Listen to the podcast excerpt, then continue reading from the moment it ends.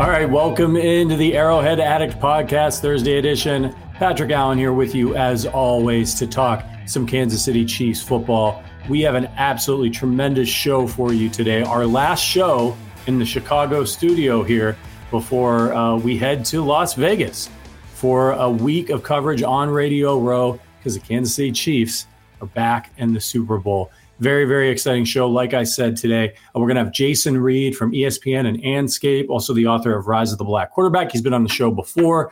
We're going to talk about Mahomes, talk about his legacy, the Chiefs. Is this a dynasty? Got a lot of great questions for him.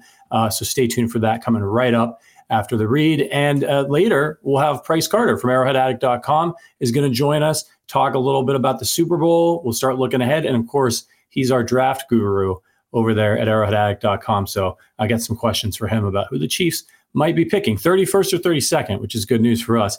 Um, before we get to Jason, just a heads up that DraftKings is offering a fantastic sign up bonus ahead of the Super Bowl. If you place a $5 first bet on any uh, in, on anything, you can instantly claim a $200 in bonus bets. You will also be rewarded a separate no sweat single game parlay every single day when you opt in. Best part is you you receive both rewards even if your first bet loses. If you're thinking about joining DraftKings, make sure you sign up with our code Arrowhead. Using our code Arrowhead not only gets you these great bonuses, but it directly supports our podcast. If you've been considering signing up for DraftKings, make sure you use that code Arrowhead to maximize your first bets and parlays. This offer is only available to new customers who are 21 and older and physically present in a legal gambling state. Make sure to always gamble responsibly. Check out the episode description for the full terms to see if you qualify. Now, I'm pleased to welcome senior NFL writer at ESPN and Andscape and author, as I mentioned, of Rise of the Black Quarterback. A terrific read if you like the NFL, if you like history. If you haven't read this yet, it's been out for a little bit now. Make sure you grab it. It's a great read.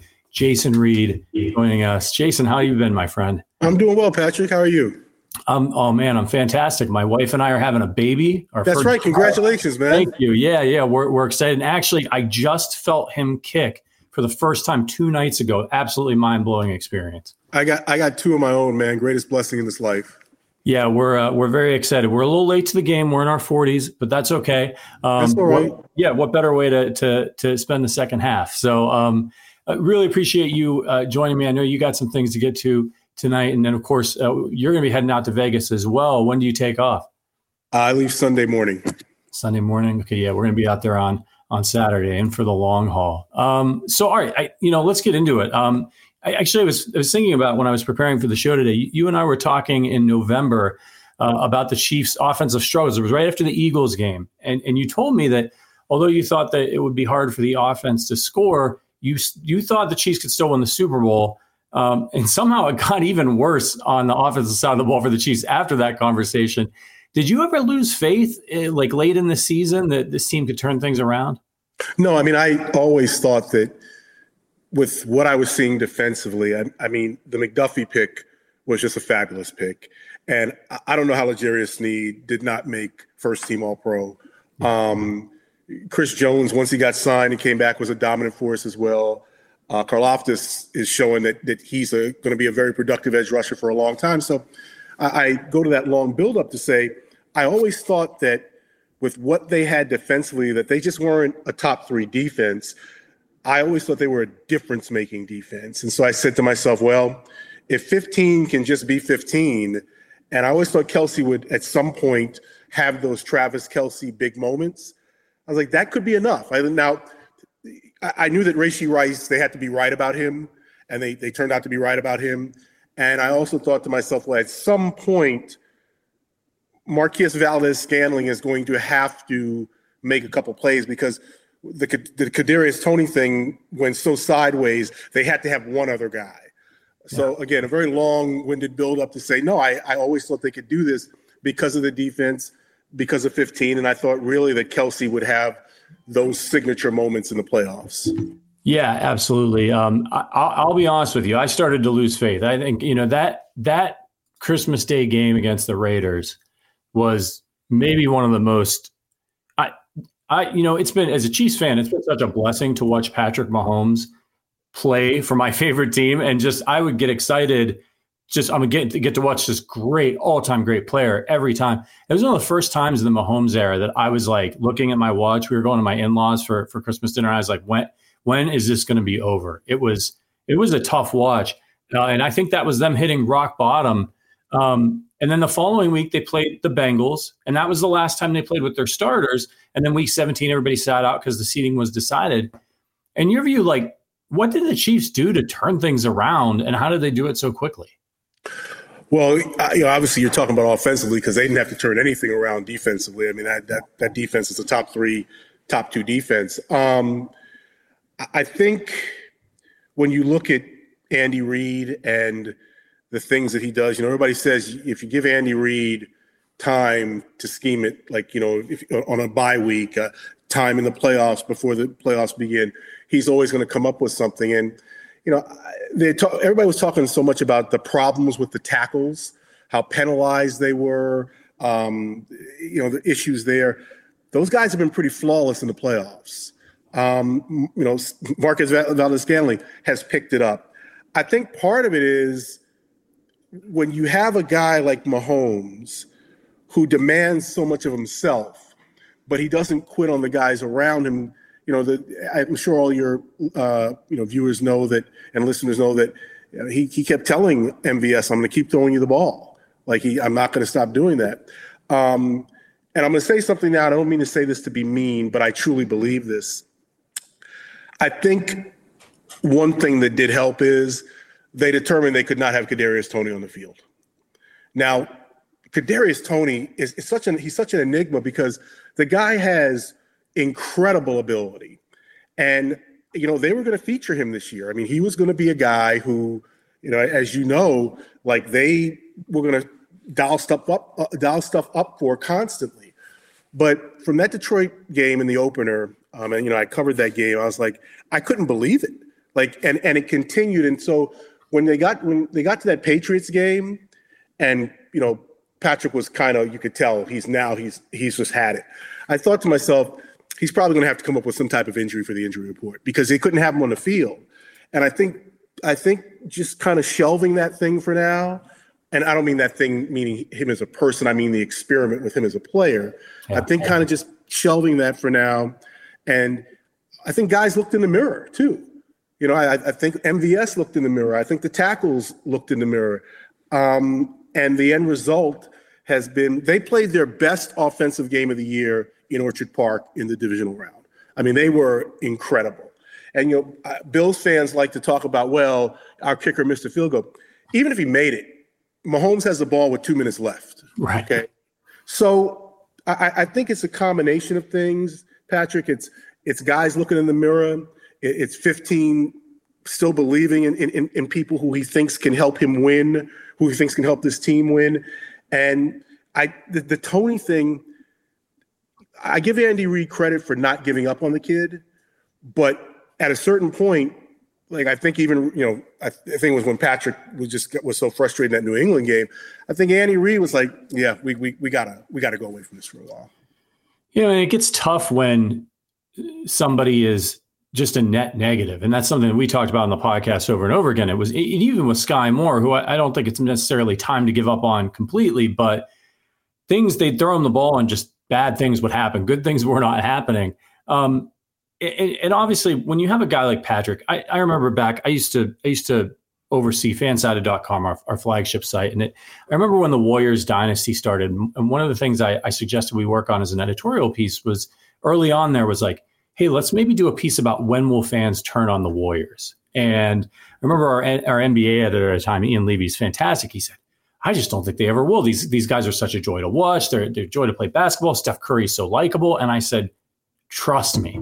I know sports fans, they're going to get fatigued and they're going to turn on them. We did this article. It was it was really interesting. Of course, that happened, and I think in the series against the the Cavs when Curry threw his mouthpiece and his wife tweeted and and so for a guy like Patrick Mahomes, who's so incredibly professional, so likable, so affable, never throws his teammates under the bus, what was your take when he sort of finally broke a little bit? And, you know, we're all entitled to make mistakes. And obviously, the, the, the game against the Bills that they lost with the offsides call and, and how furious he was at the at the officials. What was your take on that situation? Because I think for me, it was the first time in his entire career where I was like, boy, Patrick really shouldn't have probably done that.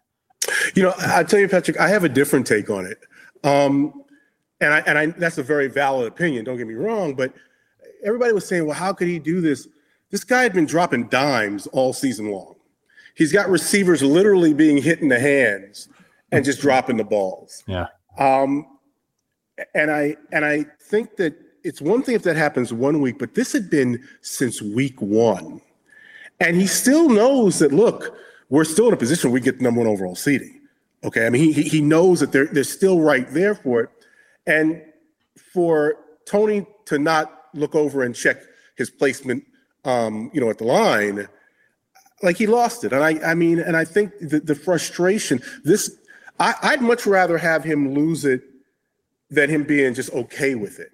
Okay. Yeah. Um, and it was just, I just think it was a frustration that built up. And, you know, and here's the thing about it too the Chiefs are the new Patriots. Okay.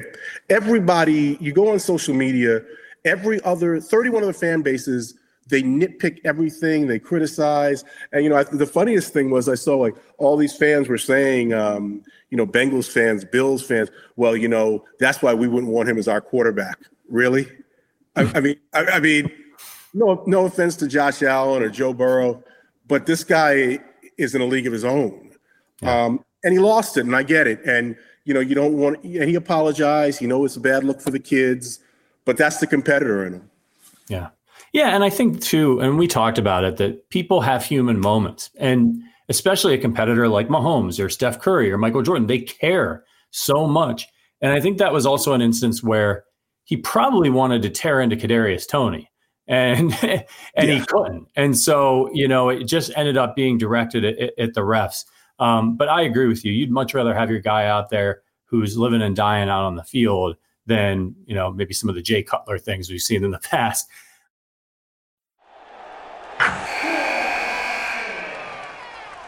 Wilson, you sent the game-winning email at the buzzer, avoiding a 4:55 meeting on everyone's calendar.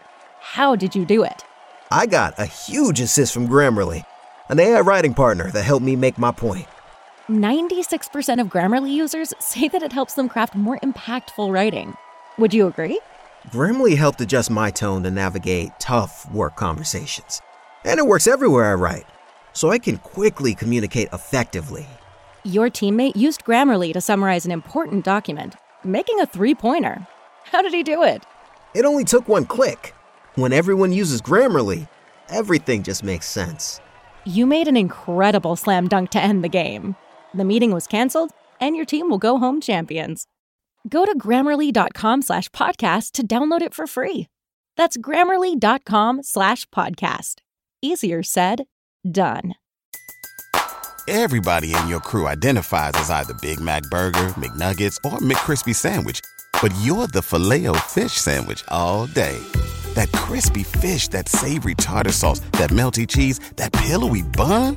Yeah, you get it every time. And if you love the filet of fish, right now you can catch two of the classics you love for just $6. Limited time only. Price and participation may vary. Cannot be combined with any other offer. Single item at regular price. Ba da ba ba ba.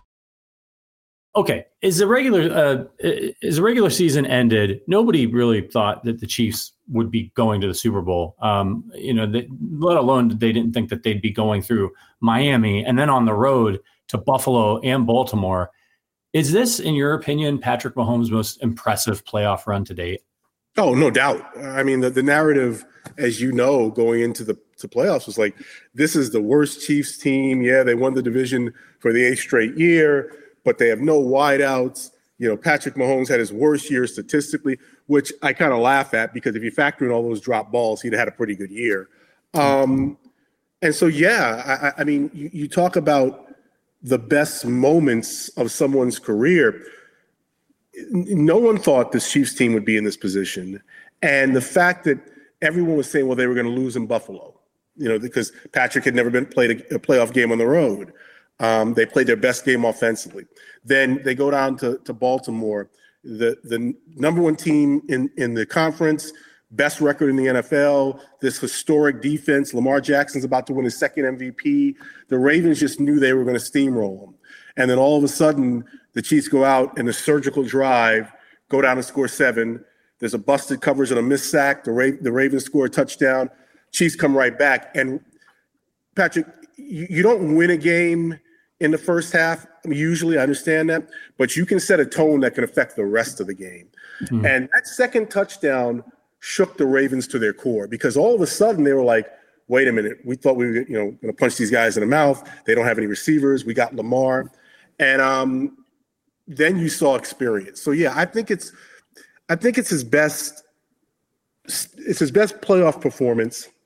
And let me I know I'm very long-winded, so let me let me just add this. Um, I picked them to win in each playoff game. And I got to make a pick for the Super Bowl and you know, while obviously anything can happen, the 49ers are a great team and you know, they have you know, weapons everywhere. But I think if the Chiefs do win, they're going to win in a way where people will say, okay, this is one of the truly great teams of an era. Yeah, I, I, am with you there. Um, so, speaking of sort of legacies, um, before the AFC Championship game, you wrote an article uh, on Andscape breaking down what you called a battle between the NFL's two best quarterbacks. After Lamar kind of had this uneven performance in that game, do you still think he's number two behind Patrick? And how much do you think losing this game hurts his legacy, at least in the short term? Yeah. Okay. So here's the thing Joe Burrow is a more successful quarterback in the postseason than Lamar. Uh, Josh Allen is a more successful quarterback in the postseason than Lamar. And, and and the Lamar thing is such a difficult discussion for me because I love what Lamar has done for the NFL and the city of Baltimore, and and he he is the best dual threat quarterback. With all due respect to Michael Vick and Cam Newton, he's the best dual threat quarterback in the history of the NFL, and he is going to win his second MVP award. But and because he's going to win his second MVP award, I you know I look at the NFL right now as I looked at the NBA when Michael Jordan was at the top of his game. Patrick might not win the MVP every year, but he's the best player in the league. Okay. Yeah but this year Lamar is going to win the trophy. And after that game, I got to be honest with you, I said to myself for the first time, there's a legitimate question that the Ravens need to ask because you can talk all you want to talk about. Well, Peyton Manning had a rough start in the playoffs, and you know it doesn't happen quickly for everybody. But no one questioned whether in January, in late January, could Peyton Manning pass the ball effectively. He may he may have made mistakes. He may not have this game. But the question now is, you know, with all Lamar's unique gifts, and he has improved in the pocket a lot in the regular season. But we're not talking regular season. The playoffs are a different beast. Yeah. And I think it's a real question now. And I, I do think I don't know about legacy because he's still a young he's still a young player, and he is going to win. I mean, the list of players who've won two MVPs in their first six seasons I mean, Patrick is on it. I think Jim Brown is on it, and you're talking about you know legends. So yeah. I think he's going to be, as we go into next year, this is going to be hanging over this Ravens organization because he, you know, that interception he threw in the end zone, like, you know, like Patrick was 30 for 39 in the game, no turnovers. Lamar was sacked four times, strip sack fumble by Omenihu. He throws the interception. Like in the playoffs, every possession is heightened, every possession is magnified.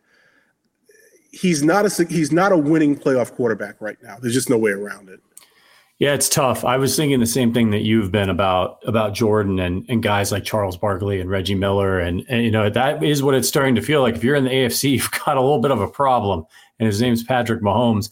I love Lamar. He's one of my favorite players in the league to watch uh, you know, if there's going to be a season where the Chiefs can't get it done, I'd love to see. I'd love to see Lamar playing a Super Bowl. I think it would be awesome, and we'll see. But it's uh, it's definitely a question hanging over those guys. Um, all right. So, speaking of Mahomes' legacy, where do you think he ranks among quarterbacks all time right now? And and does that ranking change if he wins a Super Bowl next week? Yeah, you know, this is one of those one of these fun questions, um, and I always qualify this by saying Brady obviously is the most successful quarterback of all time because he has seven Super Bowl championships. No one has that many. Uh, no one else has that many, obviously. Is Brady the most talented ever? I mean, you talk to old time scouts, they'll tell you that John Elway was the greatest prospect in the history of the NFL draft. So, and I don't think John Elway, I don't think Tom Brady is more talented than John Elway was, but he was more successful. So, to Patrick, um, you know, I'm sure everybody listening to this and watching this knows that Brett Veach was willing to put his career on the line for the Chiefs to trade up in that draft and get this guy because he thought he was the greatest prospect he ever saw. He's the greatest young quarterback in the history of the NFL. That used when Brady, through his first six years, had set a standard for young quarterbacks, Patrick has eclipsed it because Patrick, even though he has one fewer championship than Brady at this moment, he had a, a, a list of individual awards to combine with it that Brady didn't have at that point. If he wins this game, he will join a very short list of quarterbacks to go back to back. You know, Brady did it, Montana did it, uh, Aikman did it. Um, who am I missing? Uh, Bradshaw. Did Bradshaw go back to back? Bradshaw did it twice. Bradshaw did it twice. So just right there, you're talking about he he moves up. With the last Super Bowl victory and having two Super Bowl victories and two AP MVP awards and two Super Bowl MVP awards, like I already had him in the conversation with the Montanas and the Brady's, um, you know, the Elways. If he gets to three before he's 30, with the other list of accomplishments, I think you can make a real argument that it's Brady, Montana, and him. I mean, I'm sure some people will dispute that and say Peyton. Um, that's a conversation worth having because all Peyton's MVP awards, and he did he did win two Super Bowls. Um, but for me, if he and again, this is a big if. We don't know if he's going to do it.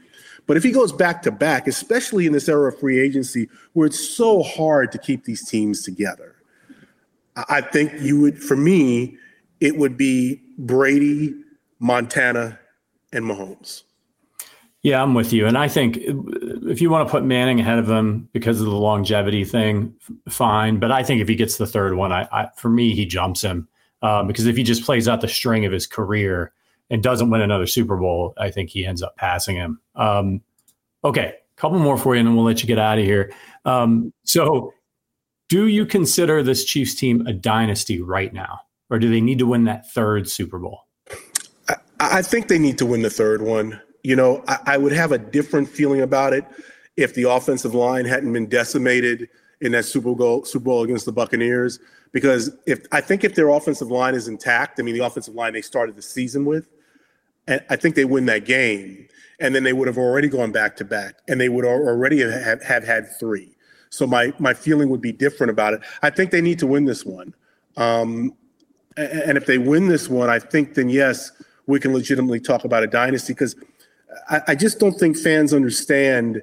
You know when when the, the 49ers were winning those Super Bowls and, and the Steelers were winning those Super Bowls, you didn't have to contend with free agency the way this thing is now and the salary cap and guys leaving left and right. I mean, look, not to jump the, the card here or anything, but you know, they're gonna the Chiefs gonna have some big decisions to make after the Super Bowl. You know, Sneed is a free agent, Gay is a free agent, and and then the biggest one of all, um, you know, the, the big guy, the big guy in the middle. Yeah, so yeah yeah, I think if they win this one, I think they're legitimately a dynasty if they win it. I'm with you. I think obviously they're an AFC dynasty. What they've done is incredible, but for me, it's it's about three. You get the you get to that three in a in a truncated point in time, and and I think you've got it. Um, all right, last question for you, and I don't want your your your your full on prediction because I'm hoping to get that next week on, on Radio Row if you come through. Uh, but what's your early read on this Super Bowl? Um, do you think the Chiefs should be underdogs in this one? I think the Chiefs like being underdogs. I think it's a position Patrick really loves to play for because you know Patrick is a very petty person, and I mean that in a good way. He's petty like Jordan was petty, where every little uh, slight, uh, actually actual or just imagined, he uses it for motivation. So yeah, I'll let, us do this on Radio Row next week with my prediction. But let me just say what I think I'm thinking right now. I'm hearing all the chatter that I heard last year about how this defensive line is going to overwhelm the Chiefs' offensive line. Now that e- that Eagles defense defensive line was incredible. I think they had like 76 sacks. Um, they didn't get one sack in the Super Bowl, so that's that.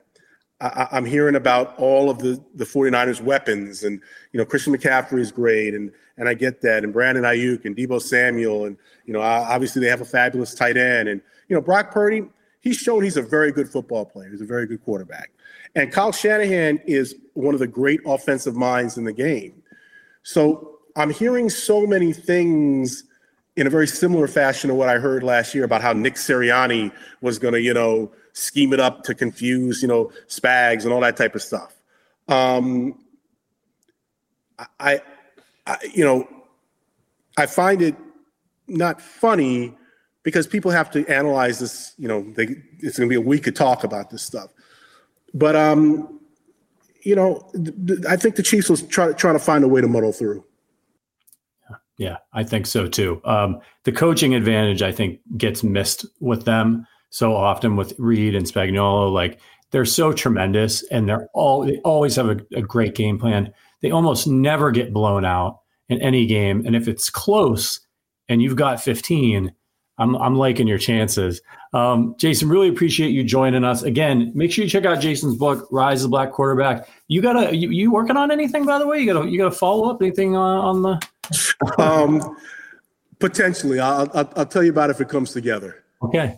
That would be great. That would be great. Jason, uh, safe travels, my friend, and I will see you next week. See you next week. Okay. Thank you. That is Jason Reid from, again, you can see him as a senior writer, ESPN.com, Andscape, Rise of the Black Quarterback.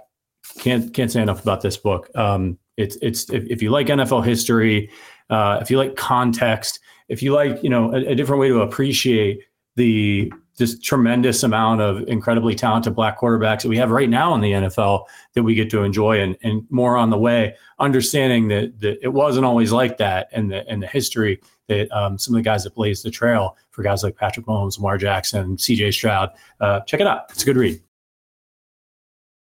Okay, that was awesome. Uh, if you're watching on YouTube, this is the Arrowhead Addict podcast. Do me a favor, hit that like button. Let's get some more Chiefs fans in here to talk football. Now, as I mentioned, we are going to be on Radio Row next week. Um, we'll we'll get the whole schedule out to you guys soon, but you can look for us on uh, our regular show days: Tuesday, Wednesday, Thursday. We're going to be doing content there. Sterling Holmes and myself will be on Radio Row, but there's going to be a ton of content on Fansided in general. So we're not going to have our uh, we may not have our normal show times here at Arrowhead Addict maybe uh, more in the afternoon, early morning, because we get up there, we set up shop on Radio Row at like eight o'clock, and then we're there. People are coming through all day long. Okay. So we do unified coverage with Special Olympics down there. It's really awesome. We're going to be with our Special Olympics correspondent, Malcolm Harris Gowdy.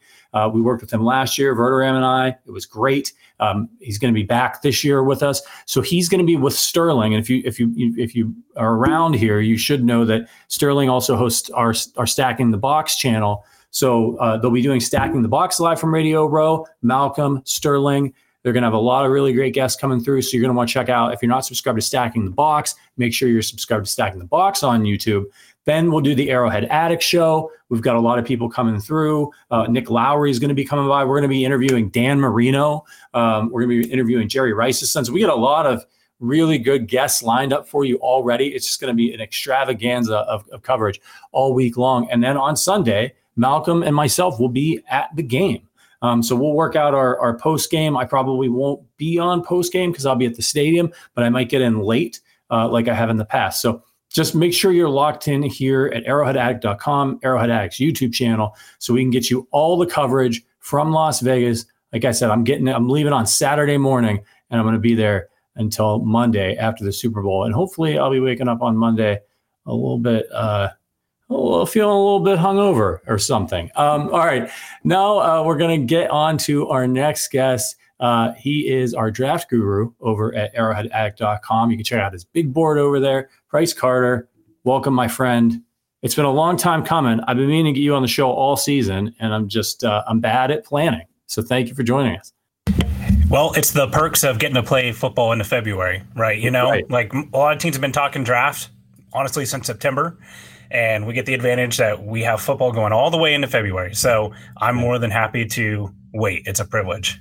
Yeah, yeah, man. We, uh, you've got you got a little you got a little setup going on over there. You set up your own studio. What's going on?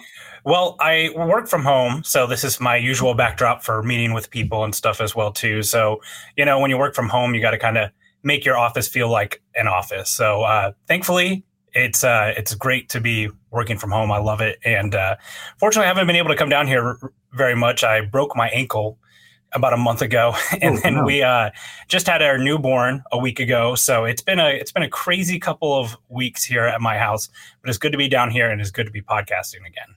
Hey, congrats on the uh, the newborn. Uh, what'd you have? A baby girl this time. She's healthy. She's beautiful. She's tiny. She's like barely. She's not even six pounds yet.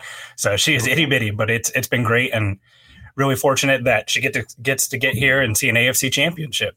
Yeah, my man, kid, I'm, I'm with you. What's what what number is this for y'all? This is number two. Um, my kids are like insanely lucky. My wife, I I filled up her shot cup with water whenever the Chiefs won in 2019, the Super Bowl, because we had just found out we were pregnant with our with my son. And so my son has just been like, you know, AFC champion or Super Bowl champion almost every year of his life. And now my daughter gets to uh, join in on it. So pretty lucky. Yeah, man, that's absolutely amazing. Uh, you might have heard when I was talking with Jason. W- w- my wife's 22 weeks with our first, probably our only, um, and uh, got to feel him kick for the first time two nights ago. I was telling Jason, I, have I've seen a lot of really cool things in my life. That one was I'm not going to forget that moment. She's been feeling him for a couple weeks now, and uh, he was not he wasn't playing ball with me. And uh, the they they night, get they get shy like that, like yeah. stage fright. Like they say, "Oh, fill my belly," and then you feel it, and then they stop. Yeah, it, it, yeah. it's they are very much like that. But congrats to you, man. Yeah. Piece of advice: you're never ready. Um, you know, like that's that's the thing I would say is like you're never ready for the first one. You're never ready for the second one. But when they're here, you're you're growing, you're learning with them. They say, you know, your parents are growing up in front of your eyes as you're a kid. It's very much true. So don't waste a bunch of time stressing and when the baby's coming, just when they're here, be ready, be happy, and just enjoy it. That's that's really there all is to it. Not that I have it all figured out by any means. Oh, I, I, appreciate the advice, and I may be reaching out for more. I'm sure. Um, I'm pretty good at winging it. And uh, like, Matt Verderame and I were talking on the show a couple weeks ago, and we were we were sort of agreeing that we know all kinds of dopes who manage to raise kids and not not get them killed. So uh, feeling pretty good, feeling feeling pretty good about it. We'll, we'll roll with the punches. Um, well, let's get into some Chiefs talk, man. So. Um, I wanted to ask you, I, I sort of asked a similar question to Jason. did you think the Chiefs would be able to turn it on for the playoffs, or did you think, like many other fans around the NFL, that this was going to be a lost season for the Chiefs? You know, I think everyone's opinions about the Chiefs might have been right at some point during the season. Um, whether you were a person who was a firm believer who waved your red and gold pom poms and said, This team will turn it around. They've got Pat, they've got Andy, they've got Travis Kelce. They will find a way to turn this around, and all they need to do is get to the playoffs. However, you are also right. If you looked at this team after 16, 17 games and said, this team is not a Super Bowl caliber ter- team based upon what they've put on the field. And honestly, I'm not sure how they were able to flip a switch, but they but they did. Um, I was kind of of the opinion around the Bills game is where I started thinking like the Chiefs season might end, and it has been just an incredible ride that they've been able to keep doing this year after year. But at some point, it will end. You know, um, I hope not anytime soon. But it, it, was reasonable to think that maybe this is the year that they have to go on the road and lose to a good Bills team in the divisional, or you know, a really historically great Ravens team as far as some of the advanced metrics say in the conference championship game. So I don't know how. I guess it's that you know, as Tyrann Mathieu used to say, that championship swagger, that mentality. But they really have just been able to flip another gear, which, quite frankly, is a sign of greatness. A lot of teams that have that ability to just switch into another mode, they're like an NBA team, honestly, yeah. where the, the, they just have another gear. And Patrick Mahomes is probably one of the best at that. Like his numbers, he's basically has a full season of numbers in the playoffs now, and he's an MVP caliber quarterback by his numbers in the playoffs alone. And that's against really good defenses and really good teams. So yeah, I, I certainly thought like divisional conference championship. I, I told myself if they beat the Bills, I was going to be satisfied with this season, given what had happened throughout the year. Um, I had higher hopes than that when the season began, but after seeing the full season, that's about where I was. So everything's just gravy from here on out. Agreed. You know, I was really, I was more nervous for the Bills game than I was for the Ravens game. because I kind of expected that they could beat Miami. I mean, they had done it in the regular season, and Miami was really banged up. But the Bills game was the game that I, you know, where my faith from the regular season performance was wavering. When they won that game, I was, I was, I, I had a healthy respect for the Ravens, and I thought the Ravens certainly could beat us. But I also felt like, you know what, man, like they're okay. Like they're they can win. Like they can beat the Ravens. Like I don't think that I don't think there's any team they can't beat. If they don't turn the ball over and if they don't get horrible penalties, they can beat anybody. And when you look back on the regular season, like they were in almost all those games. I mean, the, the only game I felt like they really got worked pretty bad was it was against the Packers, and they still even had a chance to win that one. It was just sort of they were figuring some stuff out, and um, the the other thing too is it's not static. Like Rashee Rice now was not Rashee Rice then. And so this team is growing. They're figuring things out. As Jason pointed out, they got Kadarius Toney out of there. They got Sky Moore out of there. They stopped rotating guys in. Like this is what we're going with, and it started to work for them. And I do think that there's an element of like when you play as many games as these guys play, year after year after year after year, you're going to the Super Bowl. Like, don't tell me that that you're just laser locked and focused every single regular season game. They know that they're playing for for for February. And yes, it like it matters, right? You don't want to go on the road. You don't want to have to play an extra game in the playoffs. But at the end of the day, um, they're right back where they were supposed to be. And I kept saying throughout the season, and people thought I was a little bit nutty, that I felt like the Chiefs still had the best team that Patrick Mahomes ever had because of the defense. And because I was looking at what they did last year, and I'm like, they're not that far off from that offense. It's mostly the same guys. Um, and it looks like it's bearing out. It's going to be fascinating to see. Um, but like, you're a big draft guy. How did you feel about Sky Moore and Rashee Rice coming out respectively? And are you surprised at how their careers have turned out so far? Yeah, I think when it comes to Sky Moore and Rashee Rice, I think you get the perfect spectrum of what a second round wide receiver was. Um, it's very interesting to kind of see how the pendulum has swung on both of them. Uh, Rashee Rice, when he was thought about around this time last year, is when his draft stock kind of started to fall. Um, in January and December of last year, he was probably going to be a first round pick. A lot of uh, the Bills were a frequent mock for him. A lot of people saw him as a highly productive player which he was at SMU, um, and a and a player that had upside, you know. Um, and he kind of had a rough end of the year. He was fighting that turf toe injury. He came out to the Senior Bowl for one day, had a rough practice, left after that, and the the fall kind of started there with him. Um, and it, it was surprising a little bit to see kind of how the draft media reacted to the Chiefs selecting him. Um, there was a lot of talk of, you know, th- this doesn't make sense. This isn't a fit. This feels like a reach. And I, I will uh, be honest too. It wasn't my necessarily pick at that certain slot. I rathered Cedric Tillman out of Tennessee, who has done fine, but certainly not as good as Rashee Rice. But to the credit of the Chiefs, they took what the prospect of Rashee Rice was, and they really molded it into something much different. They saw his run after the catch ability and his athleticism and bet on that rather than the type of player he was at SMU, which was more of a contested catch, go up and get it type of player. And credit to them for seeing that ability. And, you know, again, some of the like fall of Rashee Rice throughout the draft process was a lot of people were thinking this was a guy who was about 6'3, 200, you know, 10 pounds, 205 pounds, and instead he's six foot. Um, but that ability for him to turn, catch the ball, and get up to full speed right away. I mean, he gets downhill really fast and obviously very dynamic with the ball in his hands. Yeah. Then you had Sky Moore, and Sky Moore kind of like he was like the hipster coffee shop. Like people started to really like him throughout the draft process. He went to a small school, and his tape looks great because he is an elite player at that level. He was dominating players at a lower level of competition, and obviously with Sky Moore, one of the big things was you were hoping that he could play inside and outside. He wasn't going, he wasn't billed as a slot only player. Quick releases off the ball, great large hands. That was one of his big things is that like he had a great catch percentage, which is kind of ironic given how this year has played out for him. Yeah. And you you were ba- you were betting on the trait and that release. However, when so when the Chiefs drafted Sky Moore, a lot of people really praised that, that especially because they traded down there, which most of kind of like draft media really loves.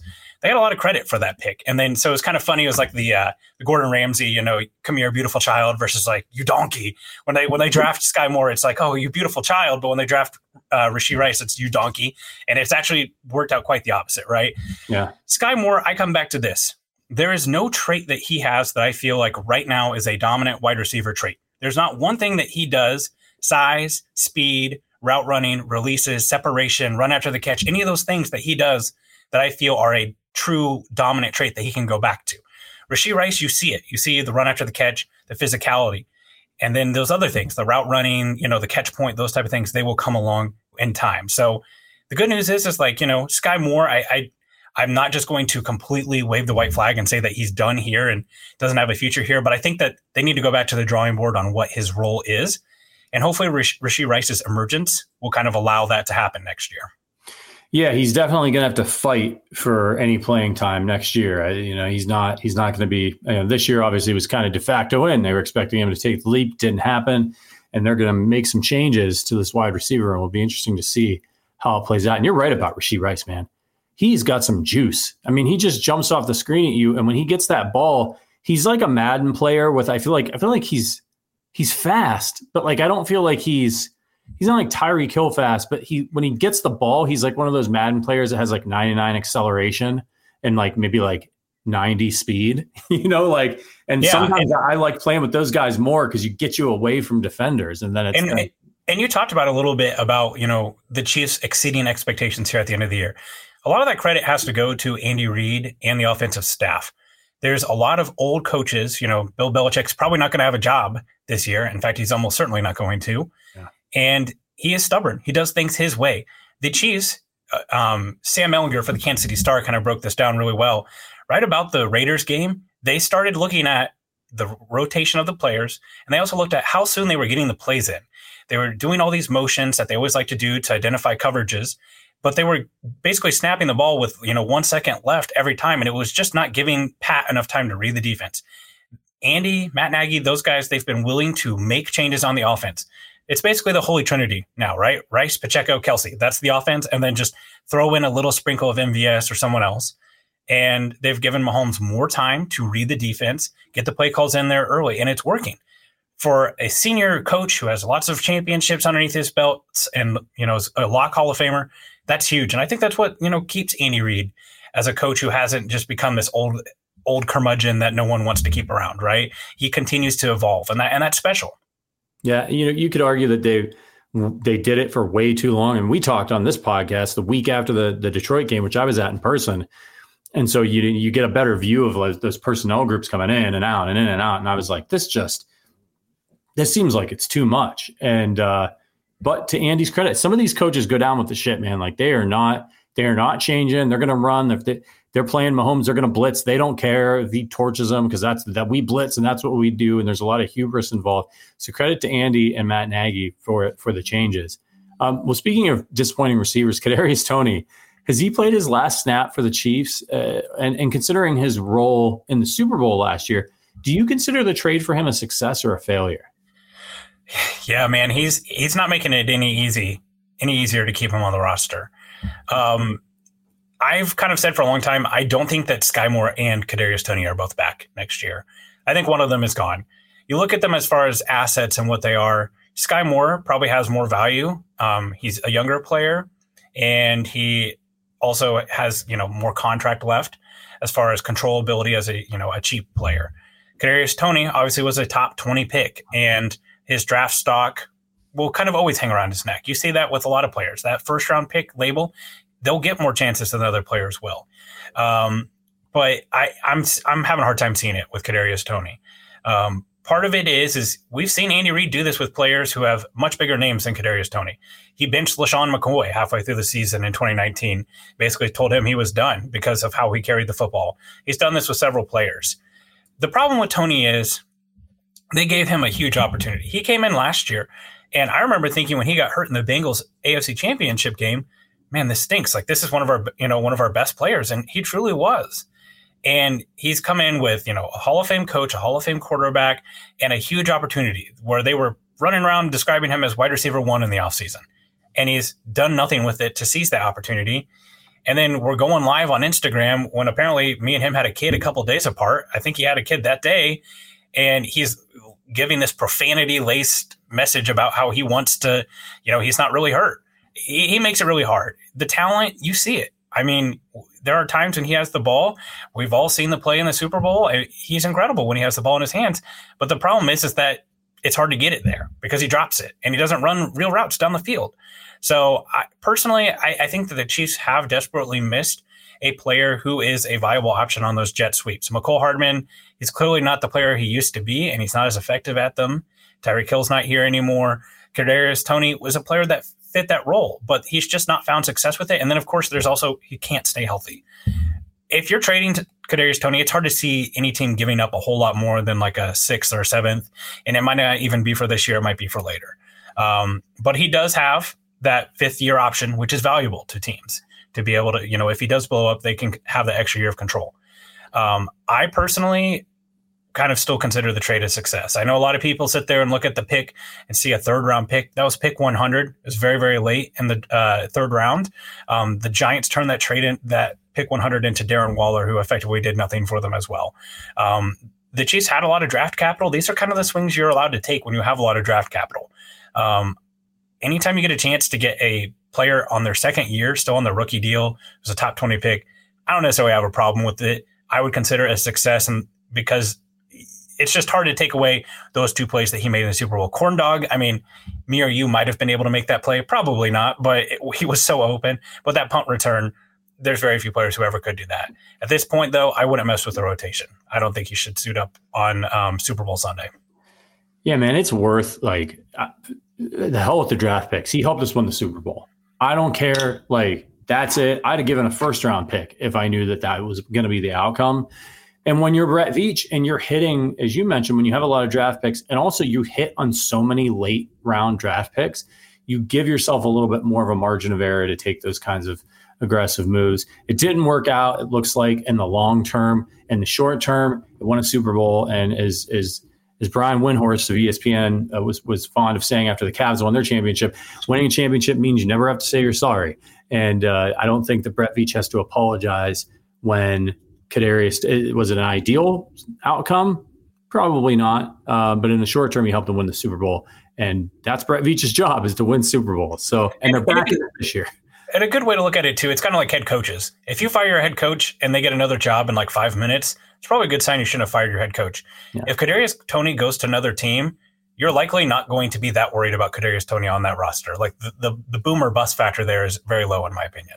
Yeah, when you when you combine the the things that you mentioned about his route running, the hands, and the the injuries. You know, he's he's not all the. There's a lot of fast, like crazy athletic guys that you can get in the late rounds of the draft that don't run good routes and can't catch very well if you want them, and and and and they maybe don't have the injury history or the off field stuff. So it's going to make it hard for a guy like Kadarius Toney. Um, well, listen, you know, heading into uh, the Ravens game, not many people were giving the Chiefs a chance. How did, how did you feel about their chances heading into that game? I, I will have to be called to the carpet here and fess up that I did pick the Ravens in our weekly selections piece. Um, honestly, I just thought that the Chiefs' o- offense had benefited from playing two really banged up defenses, and this defense was just much different. Um, and I guess honestly, my analysis of that wasn't wrong in the sense of they scored 17 points and they basically did nothing in the second half. But the factor that I, I discounted and should not have is how good Steve Spagnuolo's game plan was against Lamar Jackson. Um, we've seen the Ravens put up points on the Chiefs in the past. Um, most of the matchups that they've had in the regular season, Lamar Jackson's been able to score a little bit. The Chiefs have usually been able to score a lot more, and it's been a higher scoring affair. But Spagnuolo just had a masterclass, and I, I, think that that truly was a big part of it. Now, let's not act like I know after the game's over, we like to look at back at the game and say like, oh, win with ease. You know, Lamar Jackson could still be on that field and not scoring. That that that game is basically you know five or six inches away from you know being a very very close game. Um, if Zay Flowers scores that touchdown, L'Jarius Sneed made like one of the best defensive plays of the year.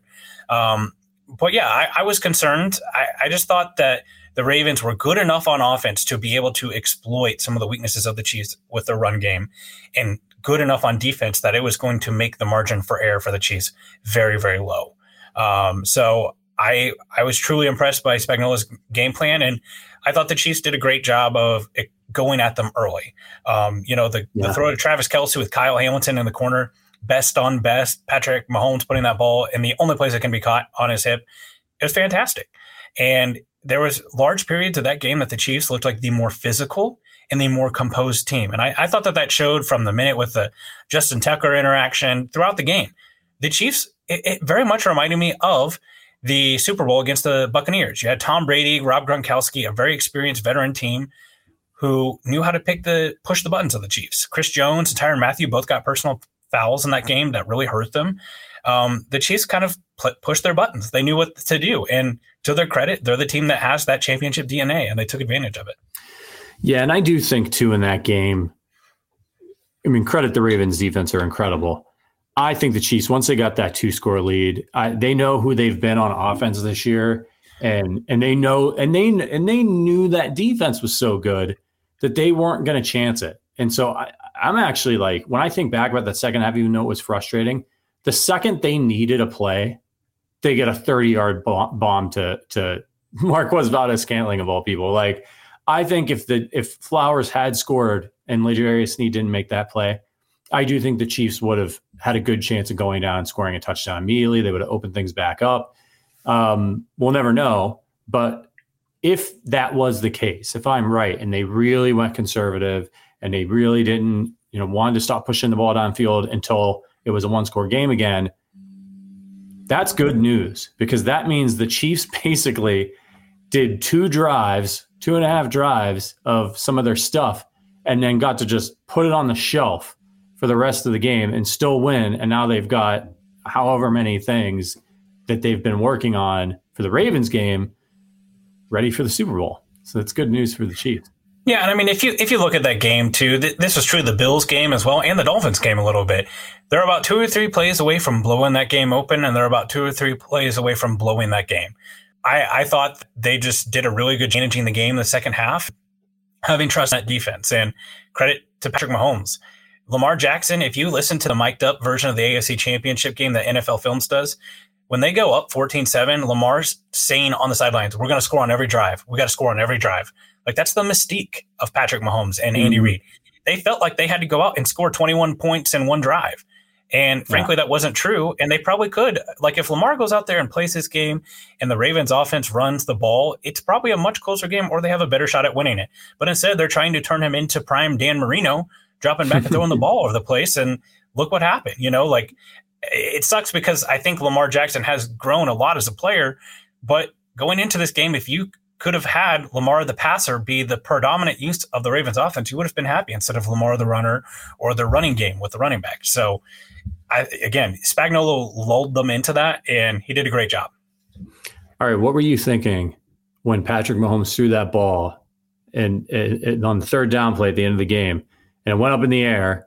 And I mean, I know what I was thinking, which was, "Holy shit, he's taking a deep shot! I can't believe he's taking a deep shot here," because that had gone wrong for them all season long in similar situations. But then when the camera panned down and you saw number eleven perched under that ball, walking backwards what were what was going through your mind? I honestly thought that this was a like a DPI attempt because like he was kind of stumbling down and I didn't quite see the number. So like, okay, here comes the call. Like this is the Taylor Swift call, right? That like everyone's gonna whine about for a week later. And I mean, I swear I've seen Tom Brady, other quarterbacks, Peyton Manning lead so many DPI call game winning DPI calls down the field. I, I honestly thought it was gonna be DPI because of his fall. And the way that the ball just kind of lollipopped in there, I I didn't know that he caught it for a second. And then I see him get up and he has the ball in his hand. I was like, the the audacity, like the the testicular fortitude to be able yeah. to throw that ball in that yeah. moment. Um, honestly, it reminded me way back when uh, last year the, the Raiders came into Arrowhead and they had like a fourth and one, and they threw a whole shot all the way down to Davante Adams. He scored a touchdown. Kind of reminded me of that. Like it felt like, gosh, I wish the Chiefs would do that every once in a while, where the team is think and run, think and run, stacking the box, and they just go over top. And you know, I, I just couldn't believe it. But like MVS is becoming like playoff Frank Clark, where he's just like a different player in it. And I think now he has his confidence back, which is huge. Um, I, I think he's kind of got over some of that stuff that was inside his head. Thank God for that. I, I hope the confidence is back too. That was not an easy catch, and credit to him. Took a lot of shit all year, and it was deserved. But he's shown up for them in the playoffs. Listen, man. Are the I asked Jason this: Are the Chiefs a dynasty right now, or do they need one more ring? Oh, it's really tough. It, it seems like the consensus around all of sports is that it takes three rings to do it. Um, here's what I will say. In my view, I think a dynasty is a team that you cannot go without talking about when describing a certain era of football or sports in general. Unfortunately for the Chiefs, the way that their kind of d- dynasty or you know run has gone so far, it's fallen over two decades. So you don't get to say like, oh, like the you know the '70s Steelers or the '90s Cowboys. They're kind of in that you know late teens to early 20s when their run really started. But it's impossible to talk about the NFL and this stretch of the NFL without talking about how dominant the Chiefs have been. Especially whenever you consider they're about two plays away from going to five or six straight Super Bowls. Yeah. Now they're also probably two or three plays away from only going to one or two. But to me, they are if you could argue, you have a very good argument to say that they are a dynasty already. Um, especially whenever you consider the fact that of how many different ways that they've done it. Like you know, if this was still Travis Kelce, Tyreek Hill, and eh, it would be a little bit different. But they've done it with defense. They've done it with great drafting. Um, I, I'm going to lean towards they are already there, but it would be nice for this third ring to come through and then just remove all doubt. I don't think that anybody, unless you're just the biggest hater, can look at it once they have three rings and have gone to five that that you can say like, oh, they, you know, they're not a dynasty. Yeah, it's it's absolutely. If they get a third ring, it's slam dunk dynasty. There's there's no arguing it. I think you can make an argument if they don't that it's not quite there, but you're right. It depends on how you define it, and they have certainly defined this era of NFL football, win or lose. Um, okay, let's talk about the Super Bowl for a minute here. What's your take on this 49ers team? Is this a good matchup or a bad matchup for the Chiefs? Oddly enough, I know that the Lions probably are the lesser team as far as what we saw on the field and kind of just who they are as a team. But frankly, I think that the Niners might actually match up with the Chiefs a little bit better than the Lions would. Um, the Lions, despite what they did in that second half, are a team that is very committed to running the ball and have a very strong offensive line. Uh, Jahmyr Gibbs, running back from Alabama, is super dynamic. David Montgomery is a, is a hammer looking for a nail. Um, and then what they can do over the middle of the field with Amon-Ra St. Brown it felt like a matchup that would have been pretty challenging for the Chiefs defense. Obviously, week one was a very long time ago. We saw them hold them to basically 14 points in a Kadarius Toney uh, pick six. But I, I feel like here's the thing: if you have the ability to pick Brock Purdy over Jared Goff, I'm probably going to lean towards Brock Purdy there. And also, Dan Campbell's a pretty smart coach. I know that he struggled there at the second half of that game, but he goes for the smart fourth downs. And in a Super Bowl, he's the type of guy that he might be ballsy enough to do a fake punt on his own 30 yard line, or he might be ballsy enough to go for fourth and nine and get it. And Kyle Shanahan, he is a phenomenal coach. You know, obviously his coaching tree in the NFL is just growing every year, but he's he's getting to a little bit of pressure here. You know, he's been to two, one as a coordinator, one as a coach and kind of blown both. Um, he also his clock management isn't ideal all the time. If you watch the uh, Packers game against the Niners, they basically like squandered seven to three to zero points by their clock management strategy. They get across middle the middle of the field. They don't use any timeouts. It looks like they've just decided they're going for three instead of pushing the ball for seven. Then the field goal gets blocked, so they end up getting zero points. Um, they also had kind of a precarious clock management situation in Super Bowl 54 where they, you know, they missed that shot to George Kittle. They get the OPI called on George Kittle. I think it was against Dan Sorensen, and they don't end up scoring at all, and they just kind of run the clock out. So Brock Purdy, Kyle Shanahan, obviously they've done some really great stuff. I also think the Niners defense, I'm not sure. Them and the Lions are pretty comparable. Charvarius Ward's played really good this year, former Chief, but there's not a lot in that secondary. Hufanga, they're really good safety. Um, he's been out most of the year. Obviously, the linebackers are the big thing for for San Francisco. Dre Greenlaw, Fred Warner, they're the best linebacking duo in the NFL. Obviously, the Chiefs have great linebackers as well. But those are the type of players that you worry about when it comes to Kelce and Rashee Rice and then Pacheco. But they got to stay clean. Um, if the offensive line is dominating like they've been doing most of this postseason, I like their chances. It is going to be uh, quite the matchup, I think. Um, just real quick on Purdy, are you a are you a Purdy believer or a Purdy hater? I, like have not. You can I, only be one or the other these days. I've not been Purdy pilled. Um, not a big cock Brock guy myself. Um, here's the thing. I I think he is almost the perfect product of what the Kyle Shanahan system is, right? Kyle Shanahan, he's almost like playing video games with you. Like he's the offense is so set up and the reads are so clear that if he could sit there with a the controller on the sideline and just push A for you and you just throw it to the open, wide open receiver across the middle of the field, that would be the perfect Kyle Shanahan quarterback. Like, you know, we, I, I, some of my friends always say, you know, if Andy Reid retires, imagine if we got a Shanahan guy in here for Patrick Mahomes. I'm not sure that can exist because of how off script Mahomes plays compared to how on script Kyle Shanahan likes his quarterbacks. Uh, Brock Purdy is mobile, more mobile than most of the guys that Kyle Shanahan's had, Matt Ryan, Jimmy Garoppolo. And I think you saw that show up in that NFC championship game. He made some big plays with his legs. He's not Lamar Jackson. He's not Josh Allen, but he's more mobile than those guys. And it's kind of the classic like running uh, low confidence running back things. Sometimes the best running back on your team is the guy who's a UDFA because he runs like there's no tomorrow, right? He's the last pick in the NFL draft. So he is when Kyle Shanahan looks at him and says, "Hey, you throw this here at this time," he's going to do it. Um, he's showed some moxie. He's had you know he's had those moments. Uh, I would say he's probably the worst. I'm not sure him or Jimmy 2019 Jimmy Garoppolo. He's probably the worst quarterback they've faced in the Super Bowl. Um, it's close. Again, I would really like Spagnuolo and everything that he's done against a guy who's seen him for the very first time in the biggest stage. So I I, I will lean towards not Purdy pilled. Yeah, that's the thing for me too. Is is Spagnuolo versus a guy who he just is in his first Super Bowl. I mean, look, this kid's pretty unflappable. He plays pretty well, but I I think you have a major advantage. They've got incredible weapons that he can lean on and a, and a really good offensive system, but we'll see, man. Um, all right. And speaking of weapons, Christian McCaffrey. I mean, I've seen people in the Arrowhead Addict multiverse, whatever you want to say, say like, not worried about Christian McCaffrey. We can deal with him. Um, I'm personally terrified of that guy. What he can do out of the backfield, what he can do running the football. Can can the Chiefs contain him after the way they've played the run this year, and even in the playoffs against Buffalo and a guy like Cook? I think they can, but it's at what cost? I think if you're playing out this game script against the 49ers, the last thing that the Chiefs defense wants or a Chiefs fan wants is for this game to come down to the Chiefs' ability to stop Christian McCaffrey on the ground or in the air. Um, the Bills, honestly, are probably the way that that game played out against the Bills.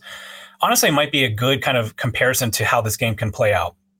The Chiefs basically had to really step up the run defense in the second part of that game. They almost turned Josh Allen into like early stage Alex Smith, hmm. dinking and dunking down the field, and he threw a few of you know a few deep shots, and none of them were caught. If one of those gets caught, we might be having a very different conversation right now. But Christian McCaffrey, I think the thing that scares me the most about him is him out of the backfield because he is so dynamic with the ball as a pass catcher. Um, that's a place that Nick Bolton struggles at times.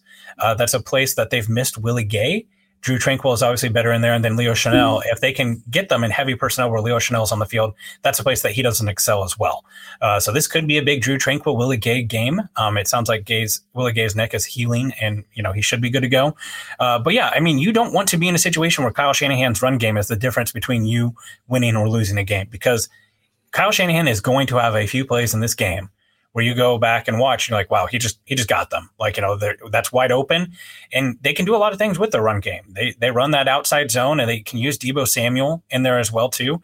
He's great with the ball in his hands. If you go back and watch that Super Bowl Fifty Four, obviously that was Deebo's rookie year, but I mean, man, he's electric as a as a runner of the ball as well. So he's a dude for sure. And the only thing that I will say is McCaffrey doesn't have breakaway speed. His vision is great but the Chiefs have been so good about pursuing runners down the field. When Lamar Jackson burst through on that fourth and one, I, I didn't think that anyone was going to catch him. I thought he was gone, but Sneed stuck with it and was able to get him to the ground. So I really the only way that I think that this, you know, Christian McCaffrey comes out and just owns the Chiefs is if the Chiefs are just so brutal against the run that they're able to just break off four and five and six yards, kind of like that playoff game was against Le'Veon Bell with the Steelers several years ago, where they just can't stop them at all. I mean, they've got weapons all over the place. Aiyuk, Kittle, Deebo, McCaffrey. I mean, they have loaded this team up. Uh, if the Chiefs defense, gonna, I think it's gonna be a big challenge for the Chiefs defense, but I do think they're up to it. Okay, So we know the Chiefs are going to be picking either 31st or 32nd in the NFL draft. What position group do you think the Chiefs will target? This maybe is obvious. I don't know. Um, and uh, and who do you think might be available at that spot? So I typically do a mock draft every day or every other day, um, just for the Chiefs, just to get a good idea of who all is there, who all is available. Obviously, these things change over the cycle of the draft. Um, I usually can tell what most Chiefs fans want by the comments I get back on Twitter. Uh, usually, I get like things thrown at me if it's not a wide receiver. Yeah. Unfortunately, though, I, I think that they probably go back to the trenches again. And I think the Charles Omenihu injury probably plays a big part in that as well. Uh, it is not a certain thing that he is going to be back for the beginning of the regular season next year because of how late in the season he tore his ACL. Um, I think, you know, Omenihu, he's played more predominantly on the edge here in Kansas City, but coming from the 49ers and the Texans, he was actually more effective on the inside. Um, that's where he'd been lined up a lot. So I think that there was a pathway there that maybe, you know, if Chris Jones walks in free agency, that Omenihu was going to be the guy who wins on the inside and then kind of have some of those other guys that they have on the roster, like Neil Farrell and every guys like that to help just plug the run. Yeah. Um, there's not a ton of super dynamic edge players here. There, there's some guys who have really tore it up at the Senior Bowl this week, like Darius Robinson out of Mizzou. Some Chiefs fans will know him.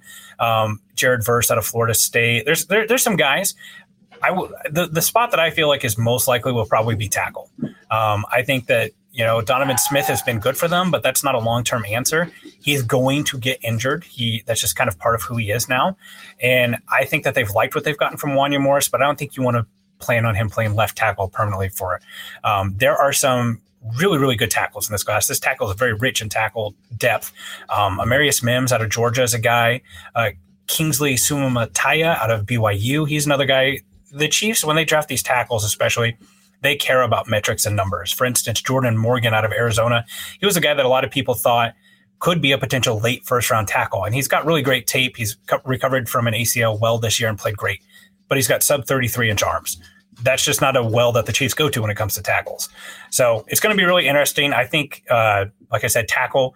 I know everyone wants wide receiver, but the wide receiver class, it's going to be very picked over. There's probably four or five guys that are going to go in the first 15 to 20 picks. Obviously, we know Marvin Harrison Jr., Rome Odunze, Malik Nabers, Brian Thomas out of LSU will probably go as well. But I think there, will be guys in there in the second round. And, and, you know, we've just kind of talked about the, the difference between Rashee Rice and Skyy Moore. I think that there'll be some guys that the Chiefs can get in the second round that will be impact playmakers for them. Well, you mentioned that you think wide receiver will be picked over. What are the deep positions in this draft class that the Chiefs might be able to snag throughout the draft? I think obviously, and, and this is a big deal. You know, you mentioned our Arrowhead Addict big board. Um, that's something that I need to revamp now that we've got all of our commits and Senior Bowl. That's one of my projects I'm going to have here on paternity leave. But quarterback is one of them. And, and that's a big deal for the Chiefs, right? Every time a quarterback is taken in the first round before the Chiefs pick, that's an instant win because that's a position that they don't need to worry about. Um, obviously, at the top, you've got Caleb Drake, or, you know, Caleb Williams, Drake Maye, and Jayden Daniels. And I, I, still wonder if a fourth guy doesn't go. That might be JJ McCarthy, Bo Nix. Um, it, it, just kind of depends on what teams want. I don't think Michael Penix is going to be there, but there could be a fourth one taken. Um, then I would say probably the next deepest place is wide receiver. The wide receiver class, you can go 15 down to 15 guys easily that could truly be impact starters at the NFL level. And that just isn't the case. Last year, Jackson Smith-Njigba would would probably be like wide receiver nine or 10 in this class. Wow. As far as skill set, um, there's just a lot of really f- big physical guys. There's guys with speed. It's really kind of take your pick. So that's part of the reason why I feel like, and seeing the impact that players like Puka Nacua had this year, or Rashee Rice, or Tank Dell, all those players were taken outside of the first round. So I do think that the wide receiver is probably the best depth. Then tackle. Um, tackle's really strong as well. I think the corner depth is getting better. Quinyon Mitchell out of Toledo has had an awesome Senior Bowl. Um, there's a lot of corners that have risen up draft boards here lately that I think could be impact players. Uh, some of the spots that are weak, I already mentioned it, edge There's not a ton of great edge players. Safety, um, Tyler Nubin out of Minnesota is probably my top safety right now. Kamren Kinchens out of Miami, but there's there's not a ton of guys that really move the needle in those areas. Good news is those are mostly mostly areas that the Chiefs don't need. Also, running back is really weak in this class. I know that there's really strong drafting running back opinions, but I'd be surprised if we see a running back drafted on day two, the way things are going right now. Wow. So um, there, there's there's lots of value though in some really high priority positions. So it's a great draft if the Chiefs, you know, do end up having some additional picks from a trade, whether that be uh, Chris Jones or another player. So it, it's a very solid draft though, very top heavy. No, we'll, we'll look forward to that in just a little bit. But we got a big game coming up before then. What's your early uh, take on this Super Bowl? What's your early final score prediction? the first one, right? You got to like really think about your Super Bowl prediction because you get asked a lot. Um, I think I'll go like Chiefs 28, 49ers 20. I just think that this is a game that the Chiefs experience in this game. Uh, I've got a piece that's going to be coming out on the site later this week. The staggering difference of play of Super Bowl starts and Super Bowl championships between the two rosters the, the Chiefs have 48 Super Bowl rings on their roster compared to four for the San Francisco 49ers. The San Francisco 49ers have 16 Super Bowl starts, and almost all those came from the game that they played in 2019. And then several of those come from Logan Ryan, who's like a rotational defensive back who did most of those with the Patriots. The Chiefs, I feel the pressure is just not on them in the way that it is with the 49ers. And these things matter. You saw the Ravens come out in the AFC Championship game and go three and out right away and the Chiefs looked like the more composed team almost the whole time. So I, I think that that combined with the Chiefs' ability to really control the 49ers offense with a great defense, it scares me a little bit because Super Bowls are just weird. They have a bye week. A lot of times they're indoors. Like, I don't think anyone saw that huge shootout coming out in the previous Super Bowl, but it was. I, I personally think that the Chiefs defense is better than that now and will be able to handle that sort of thing. But I, I think that the Chiefs offense does just enough. I, I the, I think Pacheco could have a huge game. Um, I don't know if you've seen some of the clips, but Chase Young in the right in the uh, run game looked like prime Dee Ford as far as his effort and ability to track the ball. Um, the pass rush there, obviously, it's centered around Nick Bosa. They've got Javon Hargrave, who is a better run stuffer, but there's there's a lot of paths here that I can see a Chiefs victory. Um, frankly, I think that this might be a, a more relaxing Super Bowl than we've had in the past. I've seen a couple people say that, and uh, and that would be fantastic. I'll sign up for that in a heartbeat, especially since I'm going to be covering the game, and I'm not going to be able to cheer or show any like real emotion. So it would be nice if they're just kind of kind of cakewalking this thing, so that I don't have to try to you know control myself around the other media members. Um, all right, we're going to get to uh, Patty's power rankings in just one second before we get out of here. But if you're watching this for the first time, it's the Arrowhead Addict podcast. Do us a favor Make sure you're subscribed to our YouTube channel. You guys have been subscribing to our YouTube channel like crazy. So I know there's a lot of new folks out there. You're amazing. Check out the link in the description. We're, we're not just a podcast, we're a website. It's arrowheadaddict.com where, where price works. We can get a bunch of, of really great takes and information and news and analysis on the Chiefs. And then, of course, uh, we've got memberships. So if you want to support the show, if you want more Chiefs content so we can bring guests like this on and do things like go to the Super Bowl for you and cover it, Check it out. It's a great way to support the show, but also become part of our Chiefs fan community. A lot of our regulars are here supporting us in the chat every single week. We have a private Discord. We have happy hours, um, fantasy football leagues, sometimes in person events. So make sure you check it out if you want to support the show. Okay.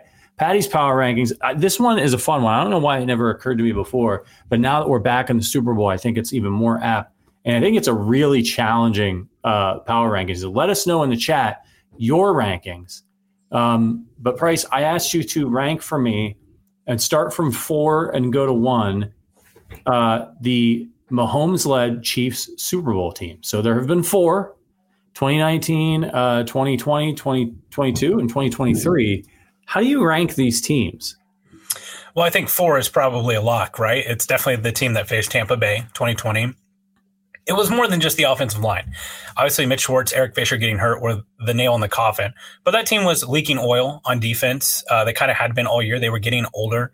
Uh, you saw, especially like Anthony Hitchens and some of those guys, they struggled uh, throughout the year. And honestly, that offense just became so reliant on Tyreek Hill and Travis Kelce. They were a dominant regular season team. And I honestly think a lot of that was in part due to the pandemic that was the year that they ran it back and brought a lot of those guys back. So there was a lot of continuity, but the the Bucs basically dared the Chiefs to let Mecole Hardman and Sammy Watkins take over that game, and, and they wanted no part of it. So that's definitely the worst. Um, this gets tough here. I, I, think is it blasphemous to say that it's this year for number three? Um, I think you know that the Chiefs have a certain formula right now, and if something happens in the Super Bowl, let's say you know they get on offense, bad snap goes over Pat's head, goes to the back of the end zone, they're down 7-0, they go three and out again, and they're down 14 nothing. I, I feel that's a really hard Chiefs win because then they're chasing points the whole time, and that's just not a place that they've been very often.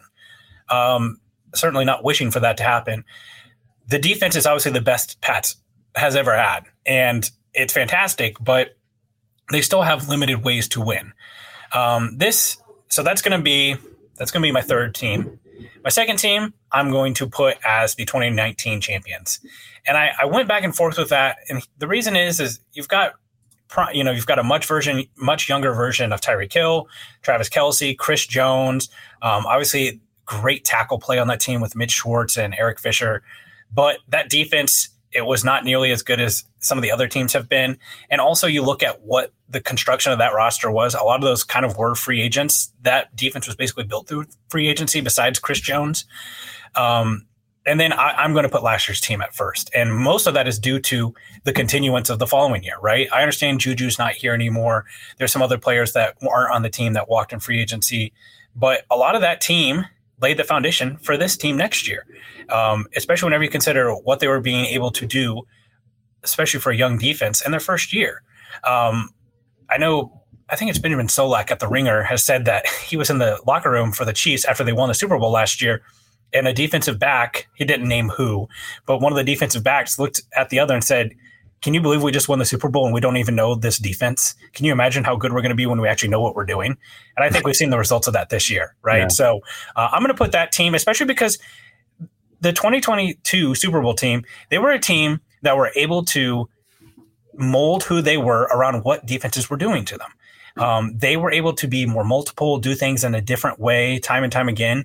And it was more than just like, oh, hey, look, you know, we're just throwing bombs to Tyreek Hill, and we've got, you know, this dominant offense. So that, that's probably the way I'd put it. Very interesting. My my list is different. I totally see and understand your your reasoning for each of them. Lucas in the chat says 2020, 2023, 2022, 2019. Mine's a little different. I actually have this may surprise some people, but I have 2019 as my number four team.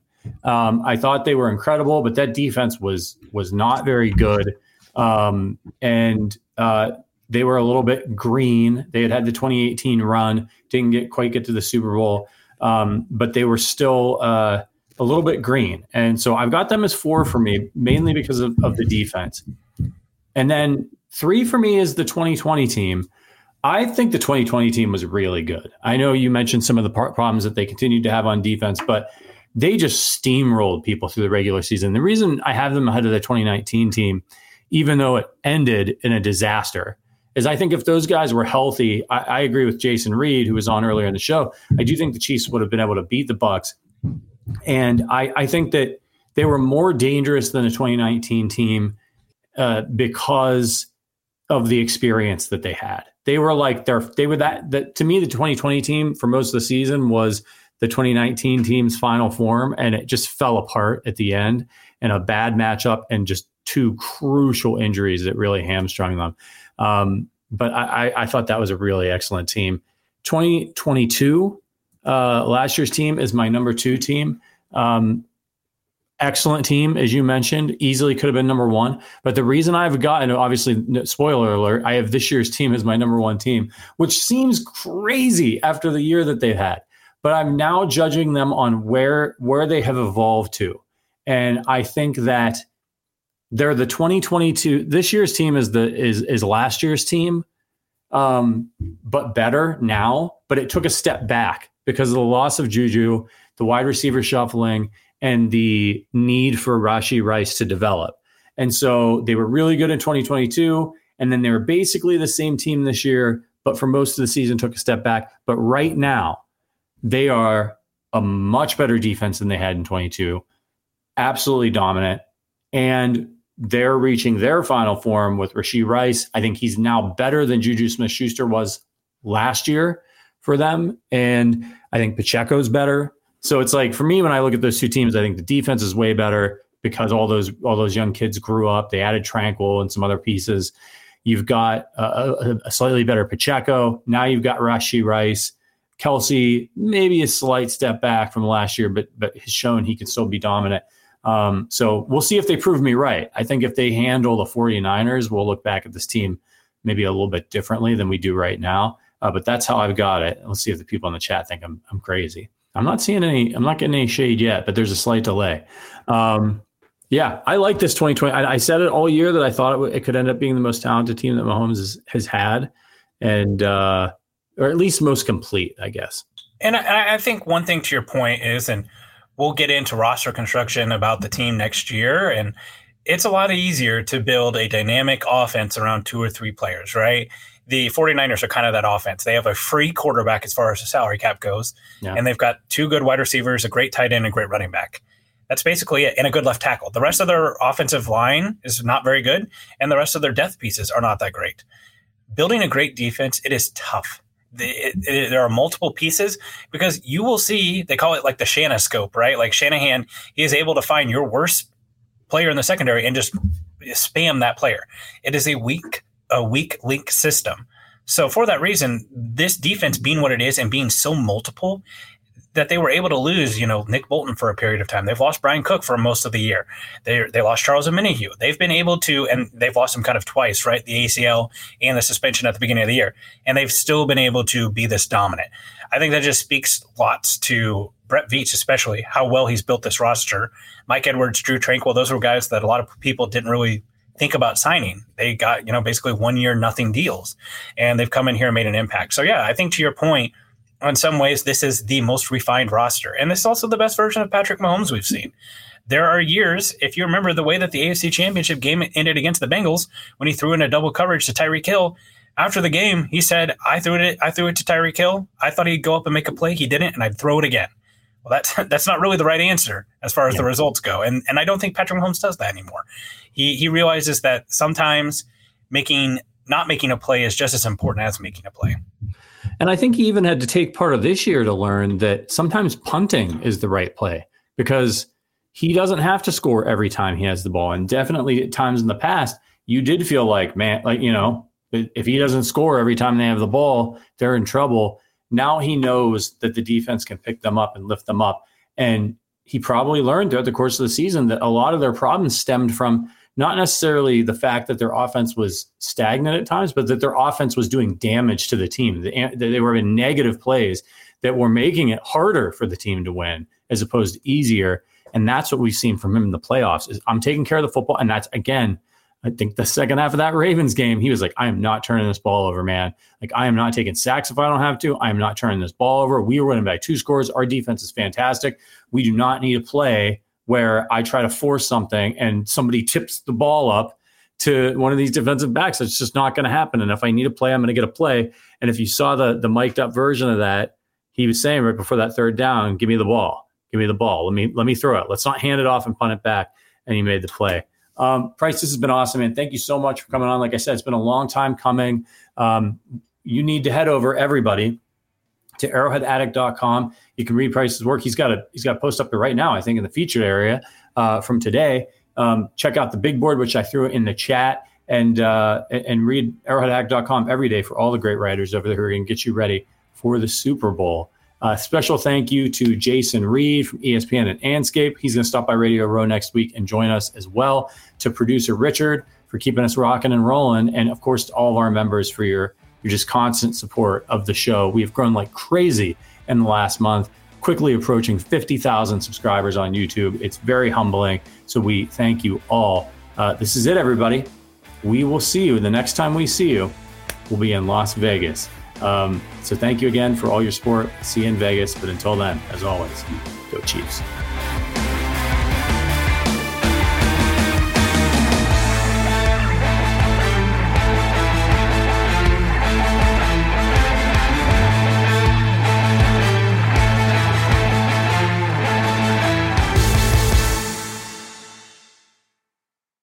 At Parker, our purpose is simple. We want to make the world a better place by working more efficiently, by using more sustainable practices, by developing better technologies. We keep moving forward. With each new idea, innovation, and partnership, we're one step closer to fulfilling our purpose every single day. To find out more, visit parker.com/purpose. Parker, engineering your success.